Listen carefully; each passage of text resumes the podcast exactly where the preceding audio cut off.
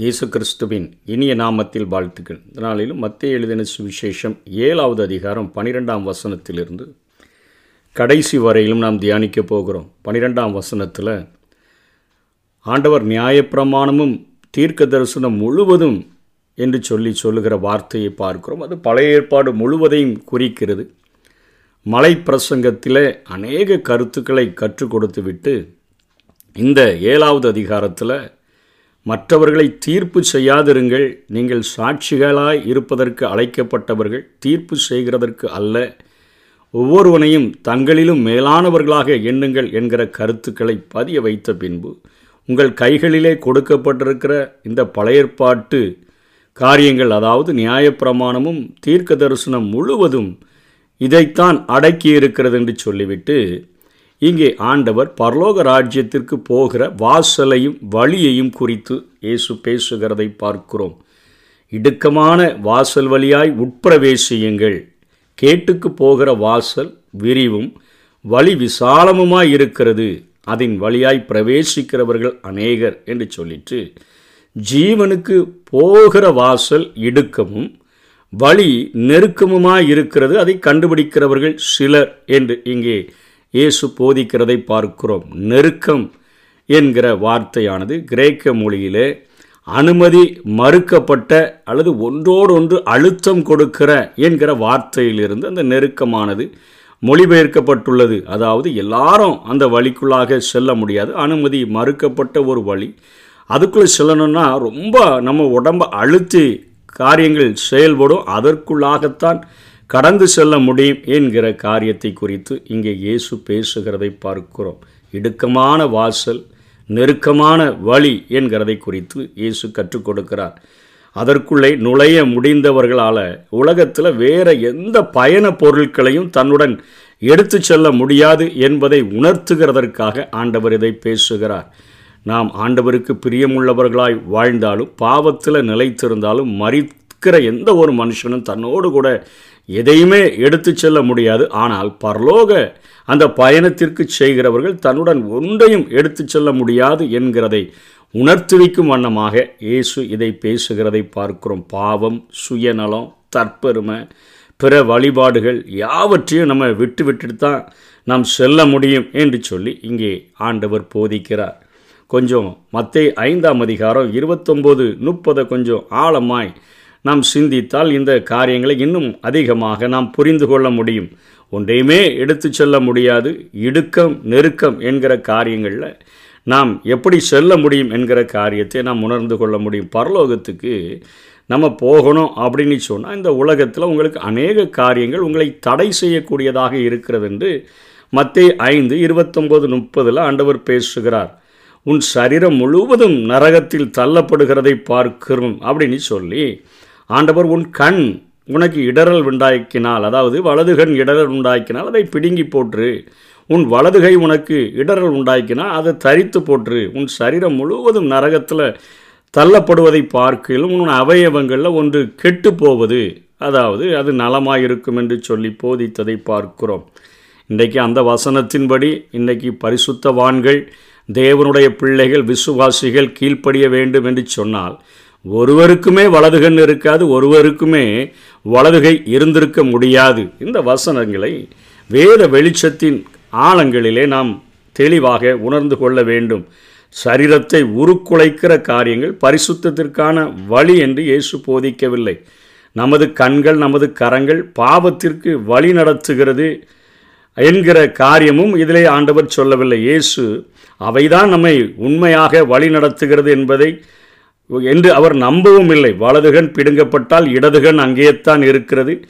இரண்டு கண்கள் பிடுங்கப்பட்டாலும் பாவமானவைகளை கற்பனை செய்கிற பாவத்தை செய்ய வைக்கிற இருதயம் நம்முடைய சரீரத்திலே தான் காணப்படுகிறது. இதை எல்லாம் இயேசு அறிந்திருந்தவராக இருந்தார்.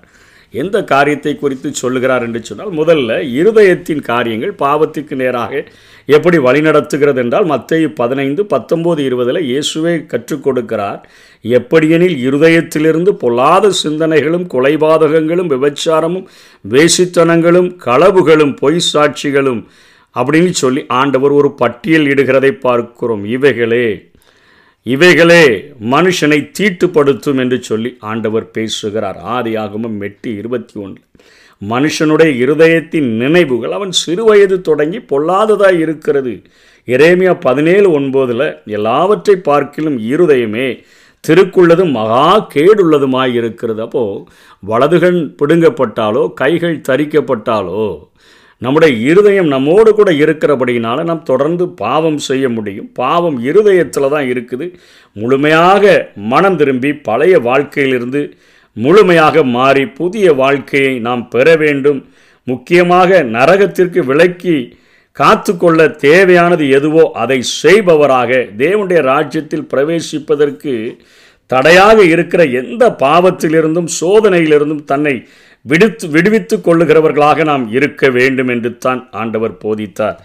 இச்சைகளும் பாவமான செயல்களும் சரீரத்தின் அவயங்களைப் போல உள்ளதாகவும் அவைகள் மரணத்திற்கு தள்ளப்பட வேண்டும் என்று பவுல் போதிக்கிறார். இந்த இயேசு கிறிஸ்துவின் போதனையிலிருந்து பவுல் கொஞ்சம் தெளிவாக நாம் இதை புரிந்து கொள்ளும்படியாக ஆண்டவர் விரும்புகிறார். நம்ம ஒரு வசனத்தை பிடித்து கொண்டு மற்ற வசனங்களை ஆராய்ந்து பார்க்கவில்லை என்று சொன்னால் கைகளை இழந்தவர்களாக கண்களை இழந்தவர்களாக நம்முடைய சரீரங்கள் சிதைக்கப்பட்டவர்களாக மாறிவிட முடியும். கொலோசியர் மூன்று ஐந்தில் பவுலப்போசலன் அவன் சபைக்கு எழுதுகிறார் ஆகையால் விபச்சாரம் அசுத்தம் மோகம் துர் இச்சை விக்கிரக ஆராதனையான பொருளாசை ஆகிய இவைகளை பூமியில் உண்டு பண்ணுகிற உங்கள் அவயவங்களை அழித்து போடுங்கள். இவைகளை உண்டு பண்ணுகிற அவயவங்களை அழித்து போடுங்கள். இவரும் கிட்டத்தட்ட கண் பிடுங்கப்படுவது போல கைகள் தரிக்கப்படுவது போலத்தான காரியங்களை சொல்லுகிறார் என்று சொன்னால் இன்னொரு வசனத்தை கொஞ்சம் ஆழமாய் கற்றுக்கொண்டால் எதை சொல்லுகிறார் என்பது புரியும். ரோமர் எட்டு பதிமூன்றில் மாம்சத்தின்படி பிழைத்தால் சாவீர்கள் ஆவியினாலே சரீரத்தின் செய்கைகளை அழித்தால் பிழைப்பீர்கள் என்று போதிக்கிறதை பார்க்கிறோம். மாம்சத்தின்படி பிழைத்தால் சாவீர்கள் ஆவினாலே சரீரத்தை அல்ல சரீரத்தின் செய்கைகளை அழித்தால் பிழைப்பீர்கள். அதைத்தான் இயேசு கிறிஸ்துவும் போதிக்கிறார். பவுல போஸ்தலனும் போதிக்கிறதை பார்க்கிறோம். தேவனுடைய ராஜ்யத்திற்கான ஒரே வழி இடுக்கமான வாசல் இயேசுவே வாசலாகவும் வழியாகவும் இருக்கிறார் என்று வேதம் போதிக்கிறது. யோவான் பத்தாம் அதிகாரம் ஏழிலிருந்து பத்து வரையிலும் பார்த்தோம் என்று சொன்னால் நானே ஆடுகளுக்கு வாசல் என்று மெய்யாகவே மெய்யாகவே உங்களுக்கு சொல்லுகிறேன். எனக்கு முன்னே வந்தவர்கள் எல்லாரும் கல்லரும் கொள்ளைக்காரருமாய் இருக்கிறார்கள். நானே வாசல் என் வழியாய் ஒருவன் உட்பிரவேசித்தால் அவன் உள்ளும் புறமும் சென்று மேய்ச்சலை கண்டடைவான். பத்தாம் வசனத்தில் திருடன் திருடவும் கொல்லவும் அழிக்கவும் வருகிறானே அன்றி அவன் வேறு ஒன்றுக்கும் வரான். நானோ அவைகளுக்கு ஜீவன் உண்டாயிருக்கவும் பரிபூரணப்படவும் வந்தேன் என்று இயேசு பேசுகிறார். அவரே வாசல் என்று சொல்லுகிறார். யோவான் பதினான்கு ஆறில் நானே வழியும் சத்தியமும் ஜீவனுமாய் இருக்கிறேன் என்று சொல்லுகிறார். தேவனுடைய இடுக்கமான அந்த பாதையில் ஆவிக்குரிய வாழ்க்கையில் நாம் தேவனோடு கூட ஒவ்வொரு நாளும் சஞ்சரிக்கிறவர்களாக காணப்பட்டோம் என்று சொன்னால் அந்த வாசலும் வழியும் நமக்கு போதுமான அளவிற்கு நுழைகிறதற்கு அது தகுதியுடையதாக நாம் மாறிவிட முடியும். யோவான் ஒன்றாம் அதிகாரம் பன்னிரெண்டு பதிமூன்றில் அதில் போகிறதற்கு முதல் நம்ம செய்ய வேண்டிய காரியம் அவருடைய நாமத்தின் மேலே விசுவாசம் உள்ளவர்களாகி அவரை ஏற்றுக்கொண்டவர்கள் என்று சொன்னால் அவர் இப்போ பிரசங்கித்திருக்கிறாரே ஐந்தாம் அதிகாரம் ஆறாம் அதிகாரம் ஏழாம் அதிகாரத்தில். அந்த காரியங்களை கை கொள்ளுகிறவர்கள் தான் அவரை ஏற்றுக்கொள்ளுகிறவர்கள். அவர்கள் அப்படி ஏற்றுக்கொண்டாங்கன்னா அவர்களுடைய பிள்ளைகளாகும்படி அவர்களுக்கு அதிகாரம் கொடுத்தார். அவர்கள் இரத்தத்தினாலாவது மாம்ச சித்தத்தினாலாவது புருஷனுடைய சித்தத்தினாலாவது பிறவாமல் தேவனாலே பிறந்தவர்கள் என்கிற காரியத்தை குறித்து ஆண்டவர் பேசுகிறார். அவர்கள் இரத்தத்தினால் ஒருவேளை பிறந்தவர்களாகவோ மாம்சத்தின் சித்தத்தினால் பிறந்தவர்களாகவோ புருஷனுடைய விருப்பத்தினால் பிறந்தவர்களாகவோ இருந்தாலும் அவர்கள் என்னை விசுவாசித்து என்னை ஏற்றுக்கொண்டு நான் சொன்ன காரியங்களின்படி செய்ய அவர்கள் ஆரம்பித்து விட்டார்கள் என்று சொன்னால் அவர்கள் என்னால் பிறந்தவர்கள் என்று தேவன் கூறுகிறதை இங்கே இயேசு உறுதிப்படுத்துகிறதை பார்க்கிறோம். யோவான் மூன்று பதினாறிலும் தேவன் தம்முடைய ஒரே பேரானை குமாரனை விசுவாசிக்கிறவன் எவனோ அவன் கெட்டு போகாமல் நித்திய ஜீவனை அடையும்படிக்கு இவ்வளவாய் உலகத்தில் அன்பு கூர்ந்தார் என்று பார்க்கிறோம். ஆகவே யோவான் ஐந்து இருபத்தி நாலில் என் வசனத்தை கேட்டு என்னை அனுப்பினவரை விசுவாசிக்கிறவனுக்கு நித்திய ஜீவன் உண்டு. அவனுக்கு அவன் ஆக்கினை தீர்ப்புக்குட்படாமல் மரணத்தை விட்டு நீங்கி ஜீவனுக்குட்பட்டிருப்பான் என்று மெய்யாகவே மெய்யாகவே உங்களுக்கு சொல்லுகிறேன். யோவான் ஆறு நாற்பத்தி ஏழில் என்னிடத்தில் விசுவாசமாய் இருக்கிறவனுக்கு நித்திய ஜீவன் உண்டென்று மெய்யாகவே மெய்யாகவே உங்களுக்கு சொல்லுகிறேன் என்று இயேசு பேசுகிறதை பார்க்கிறோம் ஒரு சிலர் மனம் திரும்பி தங்களை தாழ்த்தி கர்த்தராகிய இயேசுவை நம்ப விரும்புகிறவர்களாக இருக்கின்றார்கள். இது இருதயத்தில் தேவனால் ஏற்படக்கூடிய ஒரு விளைவாகத்தான் காணப்படுகிறது. சரீரத்தினுடைய செய்கைகளை நாம் அழிக்கிறவர்களாக நாம் காணப்பட வேண்டும். இன்றைக்கி விரிவான பாதை என்று இயேசு சொல்கிறார இது என்ன? உலகத்தினுடைய வழியைத்தான். ஆண்டவர் விரிவான பாதை. கண்களின் இச்சை மாம்சத்தின் இச்சை ஜீவனத்தின் பெருமை இவைகள் உலகத்தினால் உண்டானவைகள். அநேகர் இந்த பாதையில் தான் போகிறதற்கு மிகவும் ஆசைப்படுகிறார்கள். அது பாவிகளின் வழி பலவற்றை வணங்குகிறவர்களின் வழி ஒன்றையும் வணங்காதவர்களும் இந்த வழிகளில் தான் சென்று கொண்டிருக்கிறார்கள். தேவனை பிரியப்படுத்த கரிசனை இல்லாமல் தன்னை பிரியப்படுத்துகிறவர்களின் வழியாக சத்தியத்தை அறியாமல் இயேசுவை புறக்கணிக்கிறவர்களுடைய வழியாக இந்த வழிகள் காணப்படுகிறது. விரிவான பாதை. உபாகமும் பதினொன்று இருபத்தி எட்டில் எங்கள் தேவனாகிய கர்த்தரின் கற்பனைகளுக்கு கீழ்ப்படியாமல் இன்று நான் உங்களுக்கு விதிக்கிற வழியை விட்டு விலகி நீங்கள் அறியாத வேற தேவர்களை பின்பற்றுவீர்களானால் என்று ஆண்டவர் பேசுகிறதை பார்க்கிறோம். அதே போல சங்கீதம் ஒன்று ஆறில் துன்மார்க்கரின் வழியோ அழியும் என்று பார்க்கிறோம். நீதிமொழிகள் பதினாலு பனிரெண்டில் மனுஷனுக்கு செம்மையாய் தோன்றுகிற வழி உண்டு. அதன் முடிவோ மரண வழிகள் என்று பார்க்கிறோம். நீதிமொழிகள் இருபத்தொன்று இருபத்தி ரெண்டு மூன்றில் மனுஷனுடைய வழிகளெல்லாம் அவன் பார்வைக்கு செம்மையாய் தோன்றும். கர்த்தரோ இருதயங்களை நிறுத்து பார்க்கிறார். பலியை பார்க்கிலும் நீதியும் நியாயமும் செய்வதே கர்த்தருக்கு பிரியம் என்று பார்க்கிறோம்.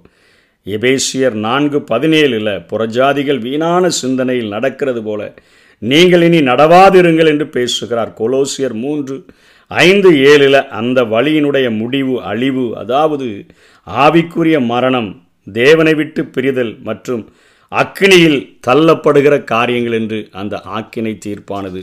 பொருள்படக்கூடியதாக காணப்படுகிறது. ஆகவே இடுக்கமான ஒரு வாசல் வழியாக நெருக்கமான ஒரு வழியாக செல்ல வேண்டும்னு சொன்னால் நம்ம பயணத்தோடு கூட எதையுமே எடுத்து செல்ல முடியாது இந்த உலகத்தில்.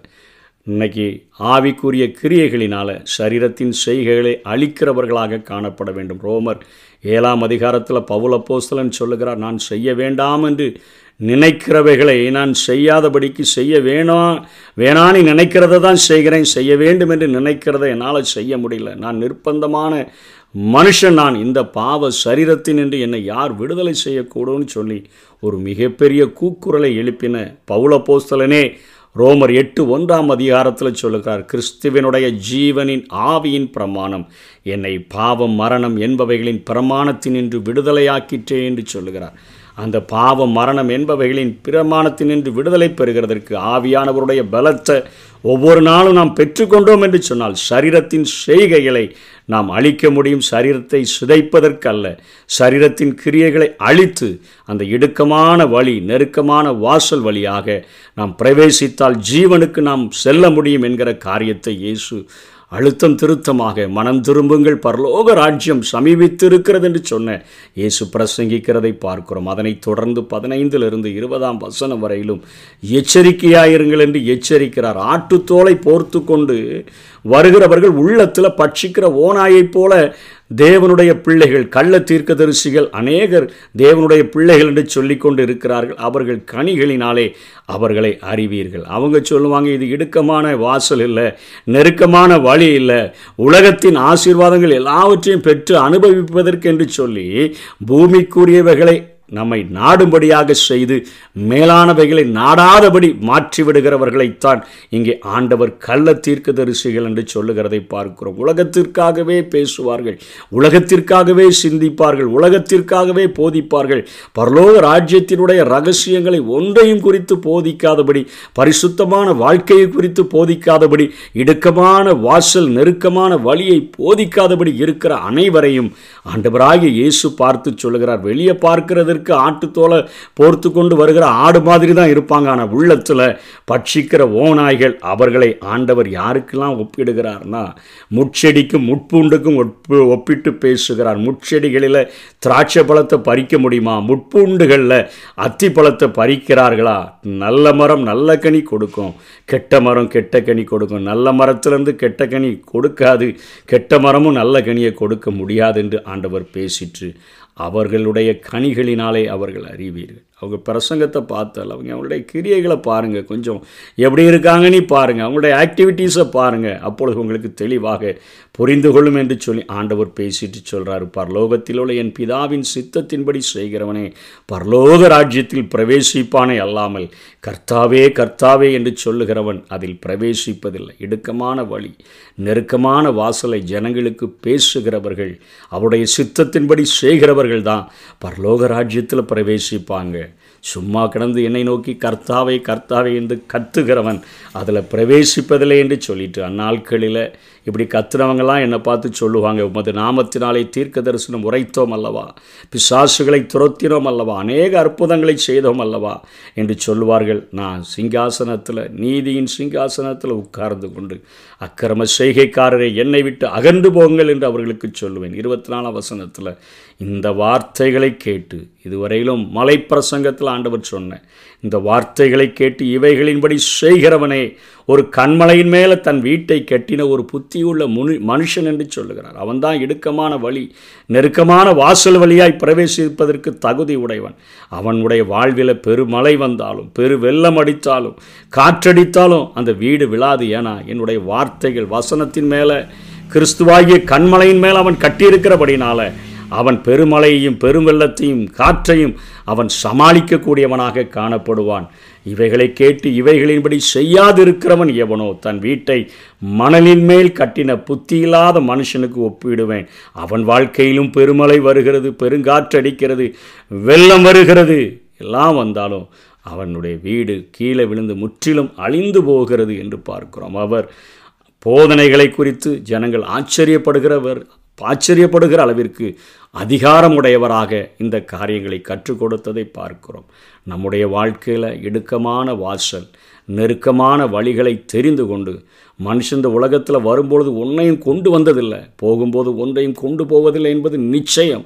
ஆகவே பரலோகத்திற்கான காரியங்களுக்காக பூமிக்குரியவைகளை அல்ல மேலானவைகளை நாடி வாழ்கிறதற்கு பிரயாசப்படுவோம். கர்த்தர் தாமே நம்மை ஆசீர்வதிப்பாராக.